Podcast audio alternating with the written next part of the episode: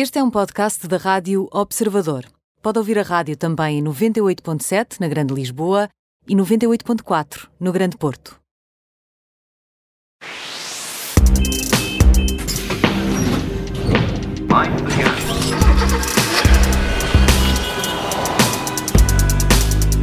Tudo pronto para mais uma operação Stop. Já está connosco o editor da secção alta do Observador, o Alfredo Lavrador. Olá, Alfredo. Bem-vindo mais uma vez. Olá, Ana Filipe.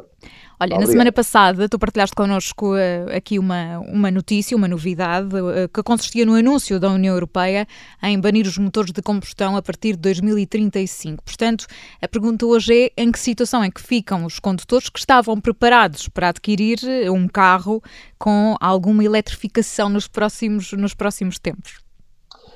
Sabes, Ana Filipa, o 15 anos, que é a data, o, o número de, o tempo que nos separa de 2035, é muito tempo e é raro que alguém mantenha um carro na sua posse durante um período tão longo. Um, certo e sabido é que o valor de todos os veículos que não sejam elétricos nessa data, uh, sejam eles alimentados por bateria ou por fuel cells a hidrogênio, vão ver o seu valor começar a cair uhum. no, no mercado de usados à medida que se aproxime a data de 2035. Um, mas se isto eh, não é novidade sempre que eh, é imposta uma mudança nas regras do jogo, é também vulgar que sempre que surge uma nova tecnologia a liderar o mercado, que é o que vai acontecer com os elétricos, a partir de 2035. Mas Alfredo, deixa-me aqui deixar, uh, regressar no fundo à minha questão original. Portanto, os híbridos e os híbridos plug-in que tradicionalmente se denominam por veículos eletrificados ainda fazem sentido? Faz sentido comprar ainda um, um carro destes, mesmo sabendo que vão ser eh, banidos em 2035? A resposta é sim, fazem sentido porque são bons para o, o utilizador, uma vez que consomem menos poupam a carteira e são bons para o ambiente porque também poluem menos. Eh, de qualquer forma, temos de ter presente que há três soluções distintas. Eh, que menos interesse tem, pelas vantagens que garantem em termos de consumo e emissões, pois limita-se a poupar 0,5 litros no consumo médio, que é, portanto, meio litro é francamente pouco, são os mild hybrid, que nasceram com outros objetivos tecnologicamente muito avançados, mas que nada têm a ver com o ambiente. E a que objetivos é que te estás a referir exatamente? Olha, estou-me a referir a, a, a, soluções técnicas que são vulgares nos carros mais potentes e, e até mais pesados, etc. Como, por exemplo, a, as barras estabilizadoras ativa, que, ativas desculpa, que impedem que o carro se incline nas curvas, uh, e, ou, por exemplo, os turbocompressores elétricos, uh, cujo motor elétrico uh, está presente para evitar o, aquele delay na, na resposta, aquilo que se chama o turbo lag. Tudo isto porque existem uns sistemas internos elétricos a 48 volts que permitem desenvolver muita potência durante um curto intervalo de tempo. E portanto eu já percebi que tu não és grande fã dos Mile Hybrids, eh, não é? É assim que se diz. Tem um nome complicado para é. já, eh, para poupar o ambiente e os híbridos convencionais. O que é que nos tens a dizer sobre isso?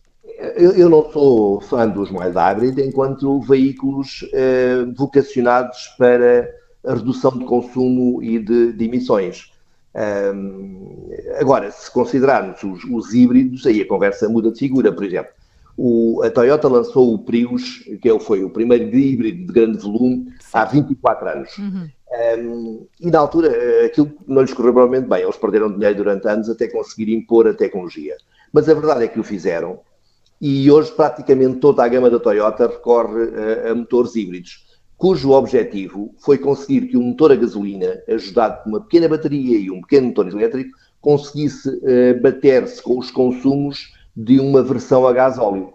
Uh, foram e continuam a ser um sucesso, uh, mas é provável que, com o passar dos anos, comecem a ser parcialmente abandonados antes de 2025 a favor dos híbridos plug-in, que é outra raça de, de híbrido. É outra raça. Então, se, se, percebi bem, os mild hybrids são interessantes, mas para outras finalidades, enquanto os híbridos tradicionais têm aqui um potencial para reduzir uh, o consumo, o que foi bom para ultrapassar os limites uh, de emissões em 2021, mas não deverá chegar para evitar as mais apostadas imposições em 2025 e, portanto, muito menos as de 2030, ficamos apenas com, com os plug-in, assim sendo. Uh, acho que tu resumiste na precisa perfeitamente. Estou, estou a aprender, Alfredo, estou a aprender. Já não, Pronto. já estás a maior né, nestas coisas.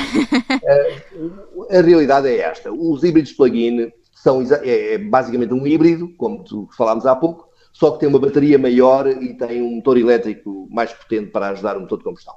Um, são veículos que têm a capacidade de respeitar os limites previstos para o final da década, que deverão rondar as 42 gramas de CO2, só que uh, só conseguem fazê-lo um, ao abrigo da atual regulamentação do sistema WTP, que é aquela que mede ou determina os consumos e emissões em bancos de ensaio.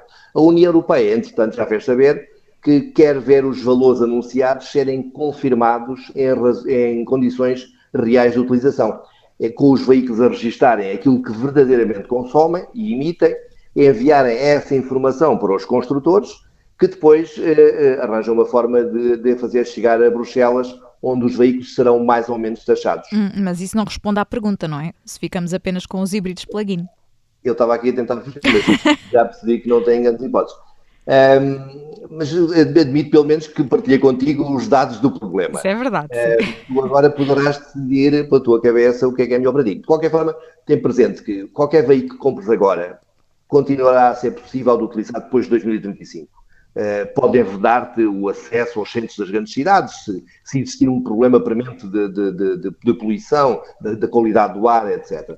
Mas seria um suicídio qualquer governo pensar em retirar uh, carros da, circulação. Aliás, uh, uh, o princípio é o mesmo. Tu vais a Lisboa, ou a Porto, ou a Paris, ou o que é que seja, e vês veículos com 20 e 30 anos circularem alegremente.